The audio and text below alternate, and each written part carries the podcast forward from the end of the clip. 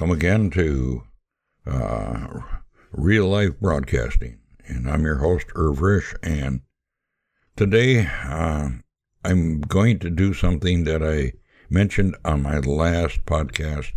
I said that I was going to uh, take and uh, render uh, a audio out of a video that I have of a friend of mine, uh, Carl Popplewriter, who is uh, living in Minnesota now. He's originally from uh, California, and I'll just kind of give you a little rundown on him. Uh, he was in law enforcement. He was a park ranger, and uh, he has a lot of a lot of stories about when he was in law enforcement.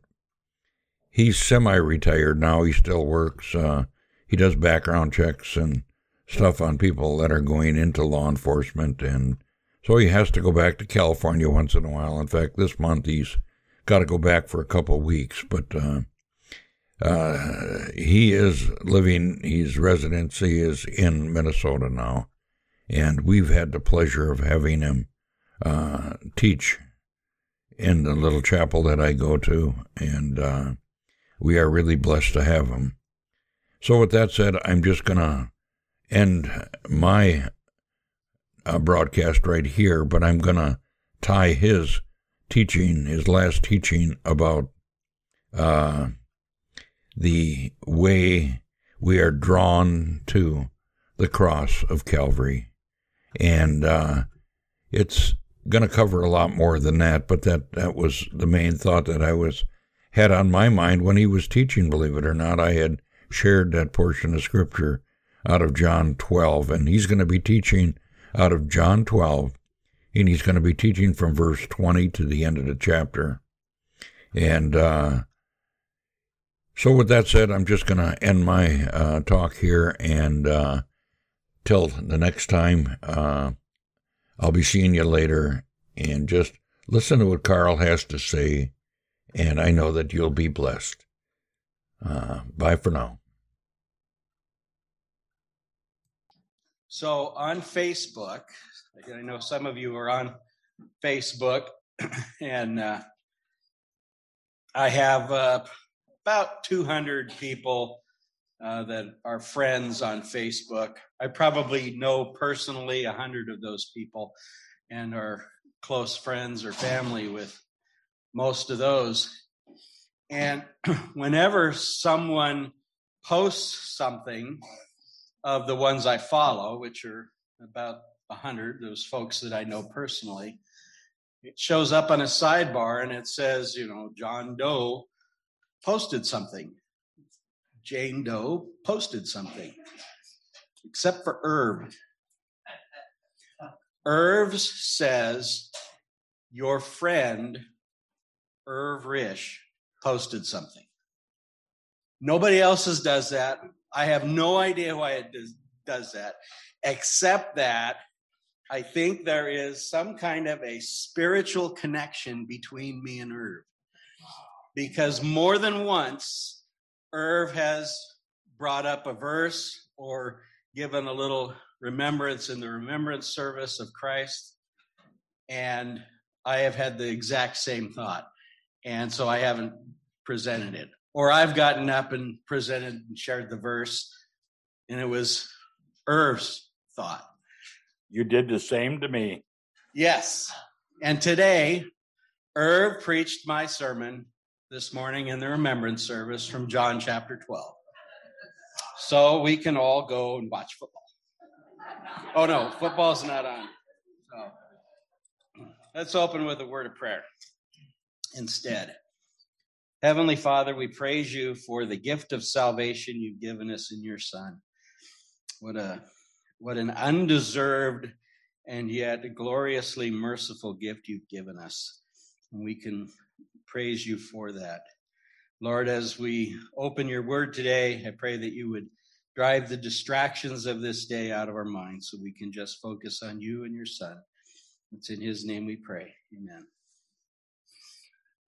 So we're continuing in our study of John, and uh, kind of last couple of times we've talked about Lazarus being raised from the dead and uh, Jesus at his triumphal entry. And um, Lazarus was somewhat of the smoking gun of John's legal case for Christ. He's transitioning um, by way of Lazarus into his closing arguments. Remember, John has presented a case with not every piece of evidence and every piece of testimony about Christ because they could fill volumes upon volumes upon volumes. So he has selected specific pieces of evidence so that we, the jury, might believe. And when we believe in him, we would have life. And so Lazarus is somewhat of the smoking gun, the last final big piece of evidence that points to Christ being Messiah. I, I should say Jesus being Messiah because Christ is the Greek word that translates from the Hebrew word for Messiah. So that would be redundant. So Jesus is the Christ and Lazarus is the smoking gun. He was very dead and in the tomb, and Jesus raised him to new life. He was raised by Jesus, who is very God, and in fact, is the resurrection and the life. And then John presses on into his closing arguments, summarizing now the evidence and the testimony, but not going back over each piece, but rather giving us kind of a progression from the accomplishments of Christ and his works and wonders here on earth toward the future actions of those who are beneficiaries of his work. So, John uses subtle references in Jesus's words and in John's own uh, descriptions of what's going on from some of the Jewish feasts or the feasts that God gave Israel. Um, so let's pick it up in chapter 12 and verse 20. Mm, 20, there we are. Now, among those who went up to worship at the feast were some Greeks. So these came to Philip, who was from Bethsaida in Galilee, and asked him, Sir, we wish to see Jesus. And Philip went and told Andrew. Andrew and Philip went and told Jesus. And Jesus answered them, The hour has come for the Son of Man to be glorified. Truly, truly, I say to you, unless a grain of wheat falls from the earth and dies, it remains alone.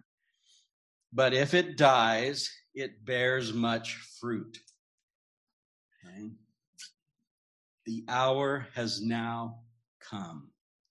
There's a little sidebar that is an important takeaway from this little transaction, and that is that Jesus' disciples brought these people to Jesus. And that's what we are called to do today still to bring people to Jesus. Well, God's expiring lamb is the fallen or the really the falling seed that Jesus is talking about here. Unless a grain of wheat falls into the earth and dies, it remains alone. But if it dies, it bears much fruit. The feast that's in view here is the Feast of First Fruits, Yom HaBikurim. And uh, Paul in 1 Corinthians 15 and verse 20 writes, But in fact, Christ has been raised from the dead, the bikurim of those who have fallen asleep, the first fruits of those who have fallen asleep. Yom HaBikurim falls right after Passover. Passover's on the 14th day of the Jewish month of Nisan every year. Uh, Matzah, or the Feast of Unleavened Bread, falls on the 15th, begins on the 15th for the next seven days of the month of Nisan. And Bikurim falls during the Sabbath week, uh, the Sabbath of the week during that, um, I'm sorry, the, the day after the Sabbath or the Sunday uh, during that week. Jesus died on Friday, which was um, the 14th of Nisan. He was in the tomb, declared to be our sin, as the matzah or the unleavened bread is declared to contain matzah, to contain hametz, leavening, even though it is without. Jesus was declared to be our sin, even though he was without on the 15th. And on the next day, which was Sunday, the day that the priests would ra- wave the Bikurim offering, the first fruits offering, Jesus rose from the grave. Bikurim is always about the barley harvest in Israel. Okay, it's the first grain that's produced, the first crop of the year is the barley crop. And interestingly enough, and I and I have um, researched this a little bit, that every mention of barley in the Old Testament is surrounded in some way with a story of victory and redemption and God's um, victory for Israel. Well, it's a time of celebrating God's provision, right? With the first thrust of the sickle to the to the ripe uh, barley, the harvest that stood ready and ripe to be harvested, and then on that day they begin counting 50 days, 49 days, and the next day. That's seven weeks of seven days, and on the next day, the 50th day. Um, is uh, Shavuot, the Feast of Weeks that we call uh, Passover, uh, that we call, boy, I'm, that we call Pentecost. Okay. And so Jesus rose from the grave on Bikurim as the Omer was beginning to be counted for the next 50 days, showing that his resurrection has everything to do in connection with the giving of the Holy Spirit which happened on that day 50 days later. Well, the relationship between the Lord and the harvest is in view right here. And those who are the beneficiaries of the harvest will experience these things a repudiation of the self centered life Okay. Verse 25 Whoever loves his life loses it. And whoever hates his life in this world will keep it for eternal life.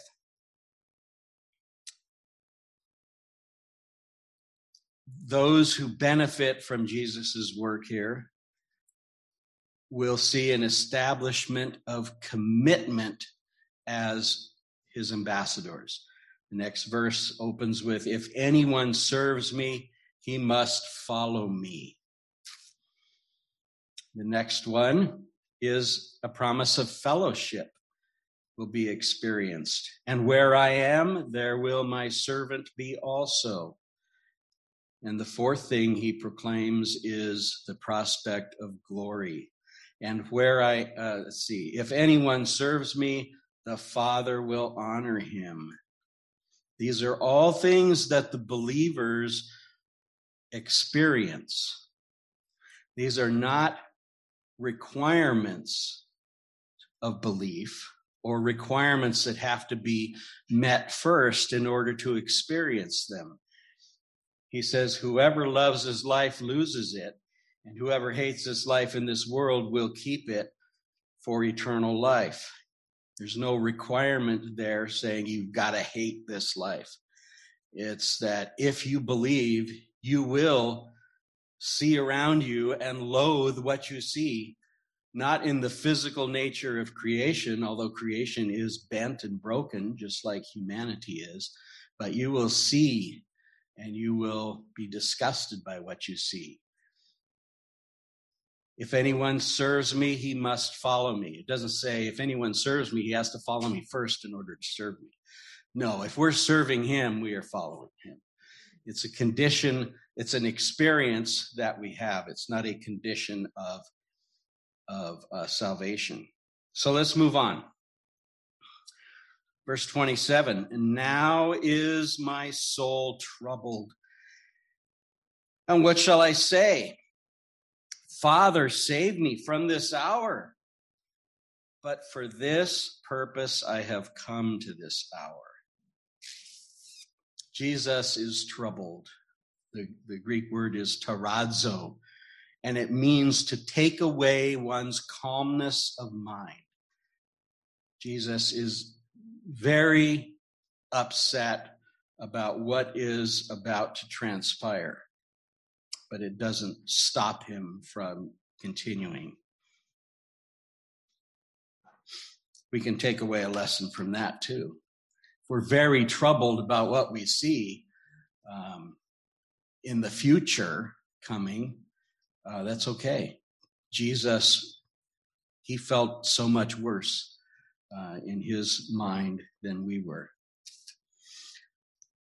The next feast that is addressed loosely here is Yom HaTeruah, which is the day of trumpets the Feast of Trumpets, sometimes called. It's one day where the Jews are called to prepare themselves quietly in their own minds and hearts to receive their new covenant. Just like God called them to Mount Sinai with the very first trumpet that's mentioned in the book, um, he said, When you hear the trumpet, come and prepare yourself to receive the covenant. And he will call them again with the last trumpet and call them to prepare themselves to receive their new covenant. And of course, that ushers in a time called the times of Jacob's trouble, which is the tribulation, where God will very literally prepare them um, and judge them and judge the world. So, remembering that Jesus offered four different witnesses way back in the first part of John, witnesses to who he is. He started with John the Baptist, and John heard a confirming voice and saw a confirming sign in the in the uh, figure of a dove descending on Jesus. In verse 28 here, Father, glorify your name, Jesus says. Then a voice came from heaven I have glorified it, and I will glorify it again. So Jesus is taradzo. He is very upset and unsettled in his mind. And he calls out to the Father to glorify yourself. Don't take me from this hour because this is what you put me here to do. Glorify yourself. The Father's words respond to Jesus' plea again, pointing that to Jesus being lifted up. I will glorify it again by being uh, by you uh, fulfilling your role as the suffering servant. Let's keep going in uh, 29. The crowd that stood there and heard it said that it had thundered. Others said, An angel has spoken to him. And Jesus answered, This voice has come for your sake, not mine. Now is the judgment of this world. Now will the ruler of this world be cast out. And I, when I am lifted up from the earth, will draw all people to myself. This is where Irv mentioned this morning during the remembrance service. In keeping with the theme of Teruah, the trumpets, Jesus focuses down right here on judgment. Okay. The fate of the future world system that hates its maker and the prince who rules that system has been cast in stone. And in anticipation of Jesus' final triumph, Jesus declares that Satan himself will be cast out.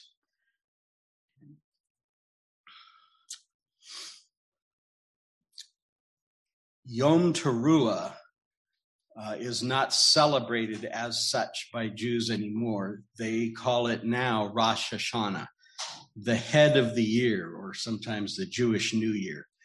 And uh, they they focus down on judgment, although they, they look at it as, as an internal judgment and judging yourself and your own actions so that God will bless you for another year in any case, God will call them to prepare themselves, and they will know exactly what that trumpet means. Yom Kippur is the next, and that deals with the atonement, specifically the atonement of Israel. But in light of John using the feasts throughout his gospel to uh, make various allusions to Christ, um, we see Jesus as the atoning sacrifice here. Um, his salvation is made potent by his sacrifice. It's made alive and possible and powerful uh, because of his sacrifice. And he somewhat alludes to that when he says, um, And when I am lifted up from the earth, uh, and I, when I am lifted up from the earth, will draw all people to myself. Now, Jesus was lifted up actually in three different ways. He was lifted up by way of the cross when he was laid flat on the cross and then it was lifted up, and all could see that he died. But then he was put in a tomb. And on the third day, he was lifted up. He raised from the tomb. And 40 days later, he was lifted up the third time into, a, into heaven and received by the Father as the perfect sacrifice. So there's more in this verse than just the way Jesus dies, although that's a significant piece of it. But Jesus ultimately is speaking, um, and John alludes to this, to a, a broader um, lifting up. The next feast that is in kind of in view here is Sukkot, or the Feast of Tabernacles, or booths. And the Jews call this the restoration of all things. When Messiah comes and reestablishes the throne of David and rules his kingdom um, forever. And so they see um, a restoration here. Of course, they they don't um, agree as a people that Jesus is Messiah. But contrast for a minute here Satan being cast out, right? while Jesus was lifted up from the earth, right? The, the actual Greek word here is a real simple word. We would, we would pronounce it ek, not ik, but ik, but ek, ek, and it means away from, which is part of understanding that Jesus' death and his burial and his resurrection and his ascension and his glorification are all in view here. It's the entire package of redemption. And I, when I am lifted up from the earth, will draw all people to myself. By his lifting up, that is, his death, burial, resurrection, ascension, and exaltation, all men will be drawn to him.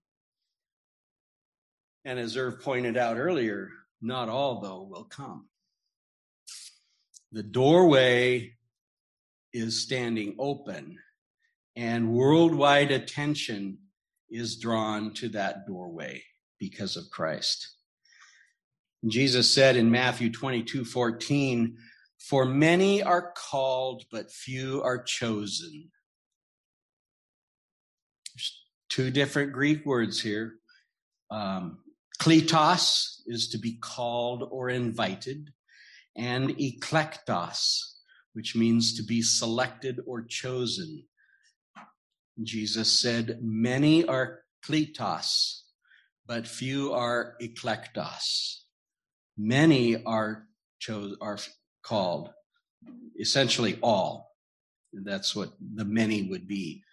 Um, it's a universal drawing of the world to Christ Jesus.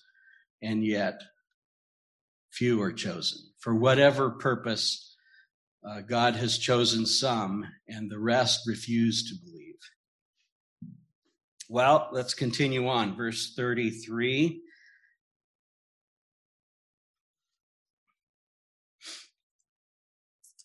He said this to show by what kind of death he was going to die.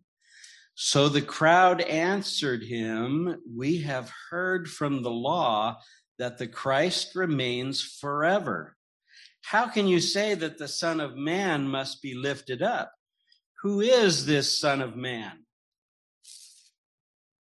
Remember, this same crowd just a couple of days earlier had been proclaiming him Messiah as he entered into Jerusalem.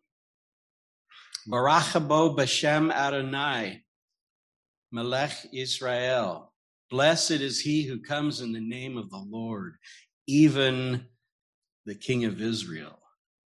They were proclaiming of Jesus to be the son of David, Mashiach Messiah, the uh, Mashiach ben David, Messiah, the son of David.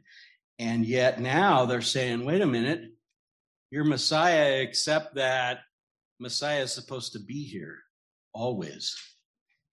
They actually didn't listen to their teaching that the suffering servant Messiah that Jesus also fulfilled it is at his first advent was to die and the exalted ruler, the son of David, was to resurrect him and claim his throne.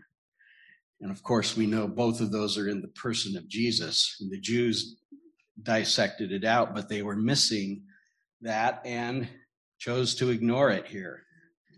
Their enthusiasm is beginning to wane because Jesus is not talking about the signs and wonders that he had done anymore and they're wanting him to throw Rome out of Jerusalem and Israel.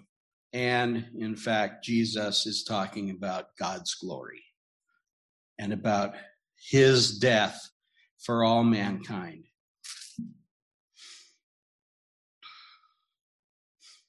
So they're starting to say, wait, wait, what? I don't get it. If you're not Messiah, then, then who is Messiah? At Sukkot, Jesus, earlier in the book, contrasted the darkness of the religious leadership with the light of the world when he proclaimed, I am the light of the world.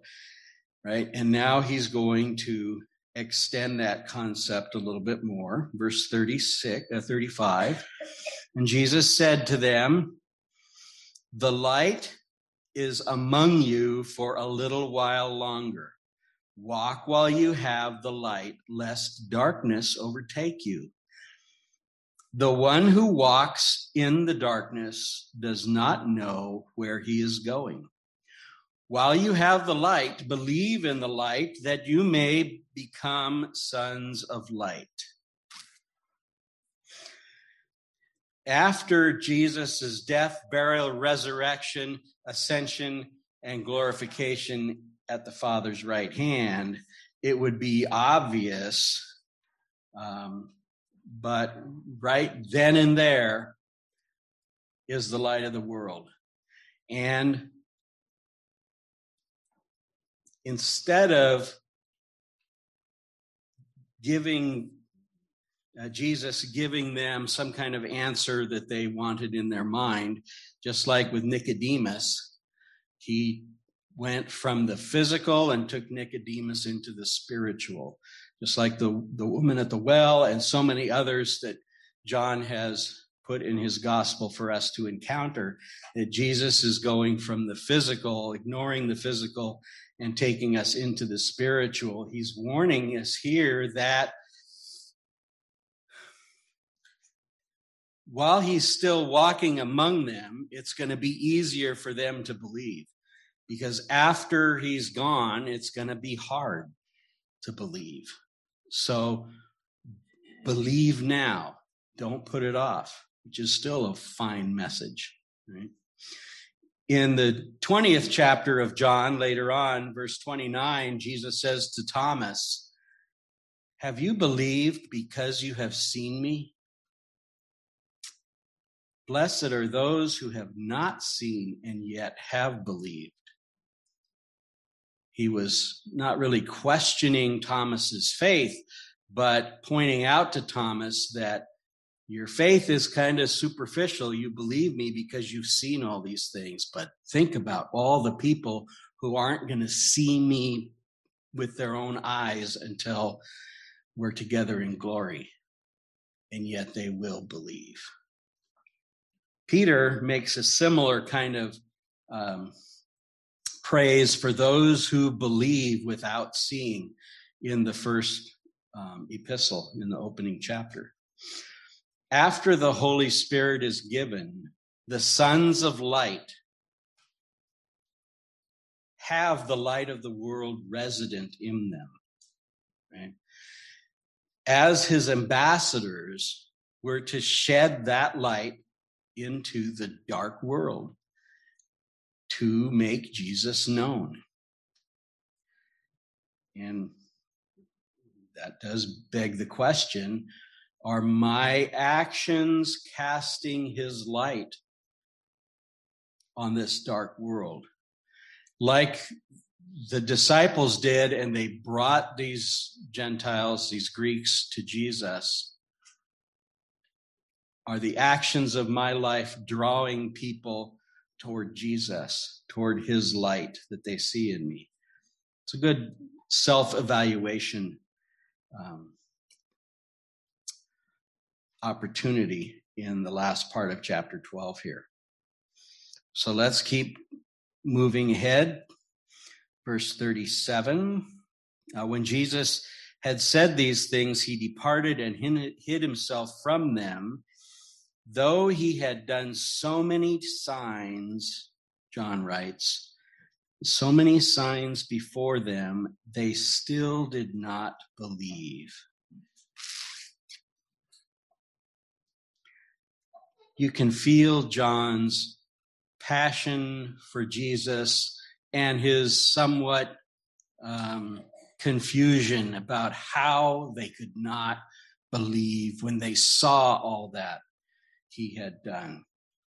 And like a good prosecutor will do, John pauses here for a moment to give some explanation, some understanding, and perspective clarify maybe some questions that we, the jury, may have in our minds. And John asks the question for us why didn't these people believe when they saw so many wonders right before their eyes? Well, he's going to go on and give us a twofold answer that's clouded in Old Testament prophecy. But the Holy Spirit has been given to us to illuminate the word. Verse 37 again. Though he had done so many signs before them, they still did not believe in him, so that the word spoken by the prophet Isaiah might be fulfilled. Lord, who has believed what he heard from us? And to whom has the arm of the Lord been revealed? Therefore, they could not believe. For again, Isaiah said, He has blinded their eyes and hardened their heart, lest they see with their eyes and understand with their heart and turn, and I would heal them. God and the prophet are being somewhat um, mystical in these statements. When he, when Isaiah wrote, uh, he, these are quotes from Isaiah 53, the first verse, and from Isaiah 6 and the 10th verse. When he says they could not believe, the Greek words here are um, o dunamai pisteo. Dunamai is the Greek word that we derive dynamite from. Dunamai is an explosive, creative power.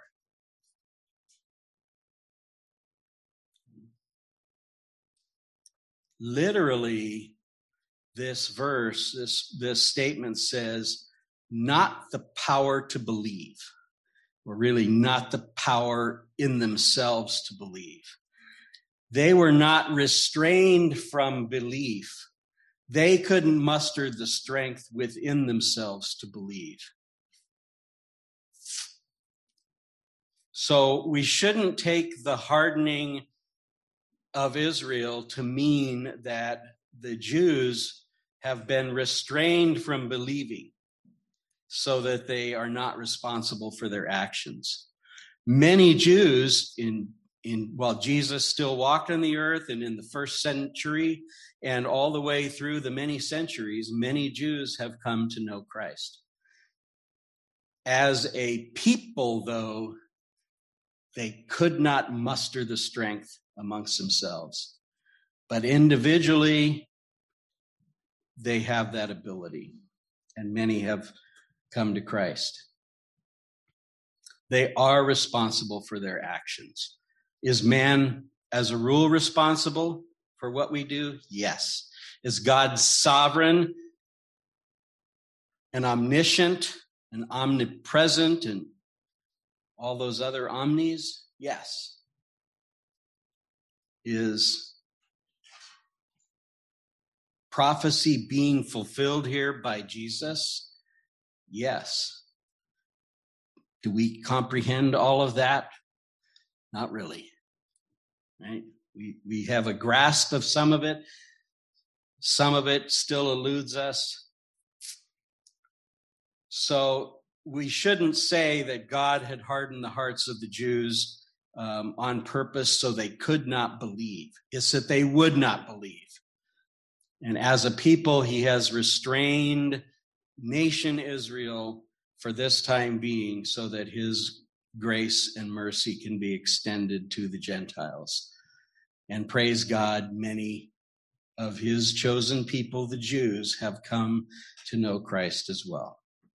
Let's move forward to finish up. Isaiah said these things because he saw his glory and spoke of him. That is Messiah. Okay. John tells us what prompts Isaiah to write these things. Isaiah visited the throne room of God in Isaiah chapter 6, right? The prophet was ushered into the presence of the Lord of hosts, the Lord of armies. And in Isaiah 53, Isaiah is given the truth that the king, who is the Lord of hosts himself, becomes the one whom on whom the iniquity of all mankind is placed. So John, so Isaiah sees the throne room of God and sees the Lord of hosts. And then it's revealed to him that the Lord of hosts himself is the one on whom our iniquity was laid. And John is bringing that point out in his closing arguments about Christ. Verse 42 then. Nevertheless, many, even of the authorities, believed in him, but for fear of the Pharisees, they did not confess it, so that they would not be put out of the synagogue. For they loved the glory that comes from man more than the glory that comes from God. So many, even of the leadership, believed that Jesus is Messiah, but they were not willing to confess it because they loved their position more. Most did not believe, many did believe, but amongst many of those, they stayed comfortable in their position. We should self evaluate that and um, and learn from their mistake there. Verse 44 begins a little bit of an allusion to Hanukkah, the, the feast of dedication or the feast of lights that John covered back in chapter 10, where Jesus attended uh, the feast of dedication and called out the darkness of the the um, Jewish leadership and proclaimed that I and the Father am one.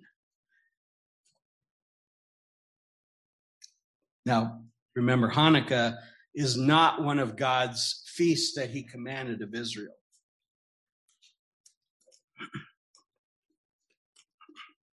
But it is a feast that the Jews commemorate, excuse me, and that Jesus himself participated in. Verse 44.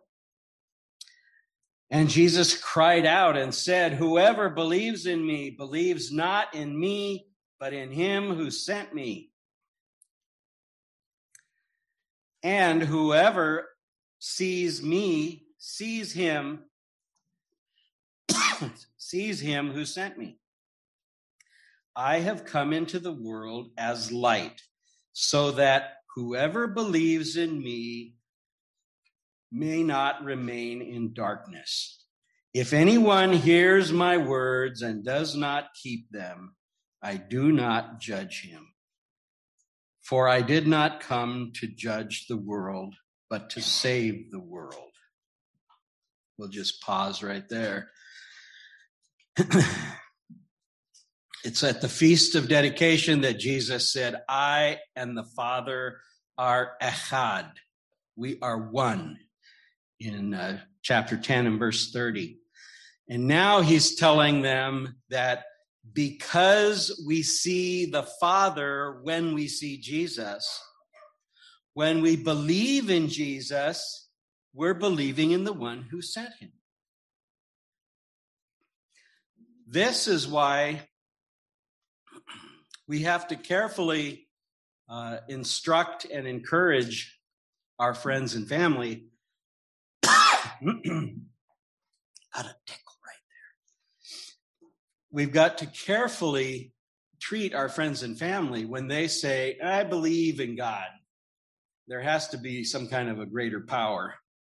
But I don't think Jesus is the Son of God. He was just a good teacher. Right? Because Jesus is debunking that right here. I and the Father are one.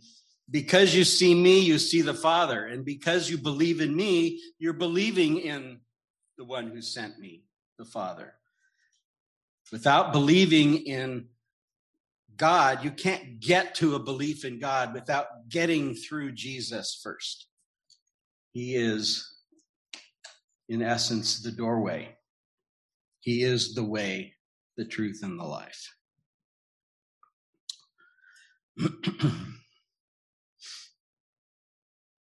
so right here, Jesus, Jesus or, or John is merging into a single object of saving faith Jesus and the Father, right? The Father was not out playing golf while Jesus hung on the cross. As we looked at during our uh, Easter message, the Father was present, the Holy Spirit was present, and the G and uh, the Son, Jesus, was present while he hung on the cross, and all of them had their fingerprints on his resurrection because he is one.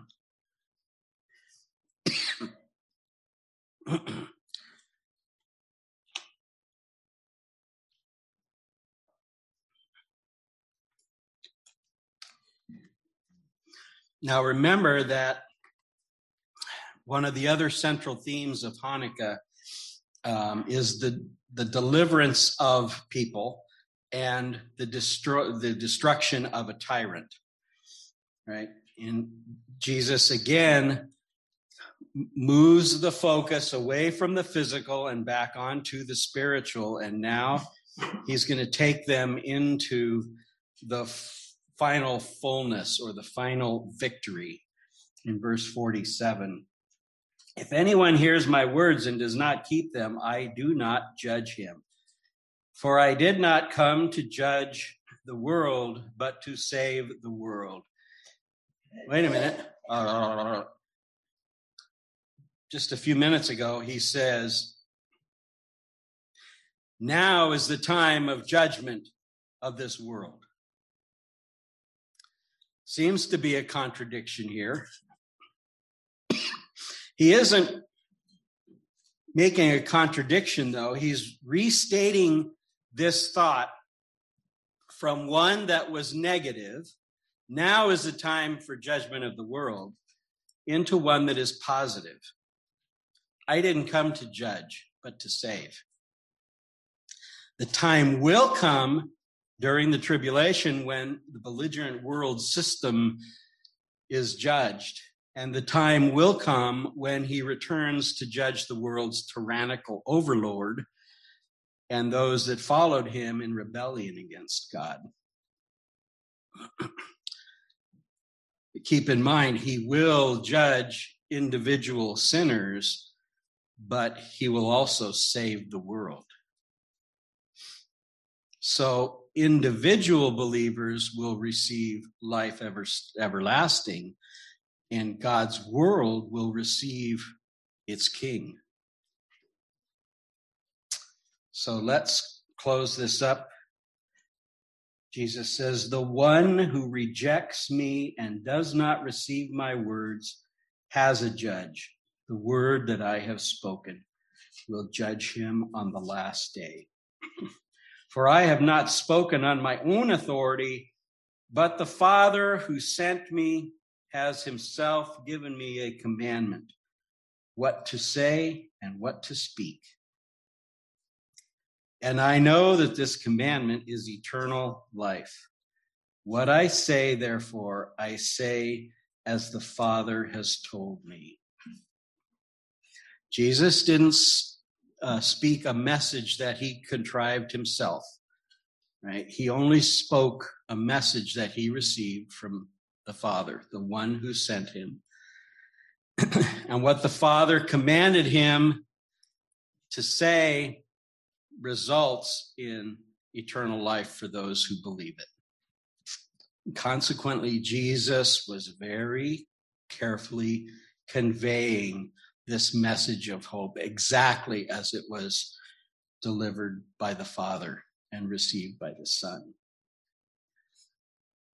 The next time we look at John, we'll be seeing the upper room and Jesus washing his disciples' feet. Let's close in prayer.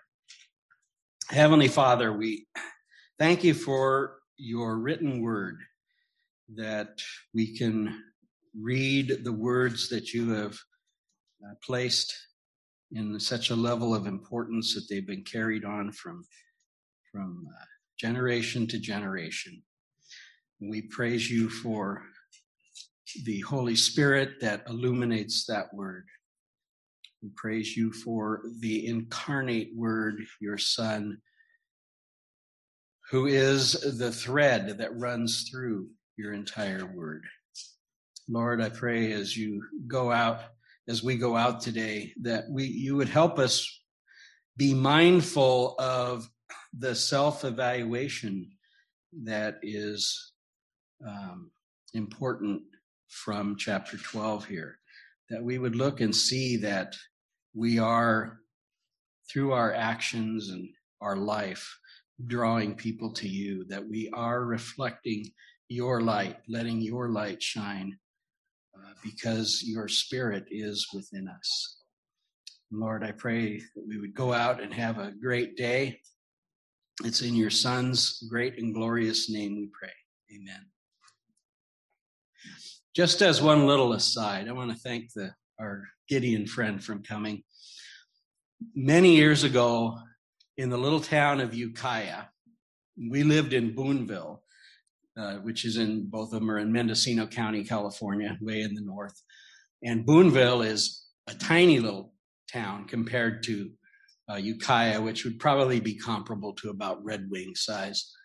In any case, in the in the Ukiah paper, somebody had written a letter to the editor for some strange reason about leprosy, and how it was leprosy is not all that bad, and the reason that we think now in this day and age it's so bad is because of the Bible, and how it's just terrorized people because of the words in the Bible that speak of leprosy. And I rarely have ever I ever done this, but I decided to write a response to that letter to the editor in my own letter, and I called out that that Jesus healed or cleansed lepers, and in fact, only one of those that he cleansed is recorded of, as coming back and saying, "Thank you." And Jesus asked him, "Where are the rest?" Anyway, I forget all of what I put in there, but I said, you know, don't don't blame the Bible um, for this. And someone sent me one of those Gideon cards and said that he had made a, a donation to Gideon's uh, because he was blessed by the words that my defense of the Bible.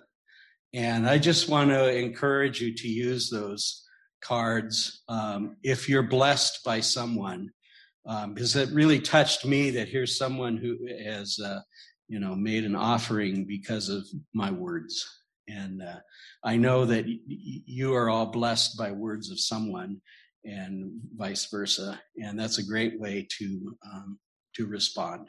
So, in any case, shalom.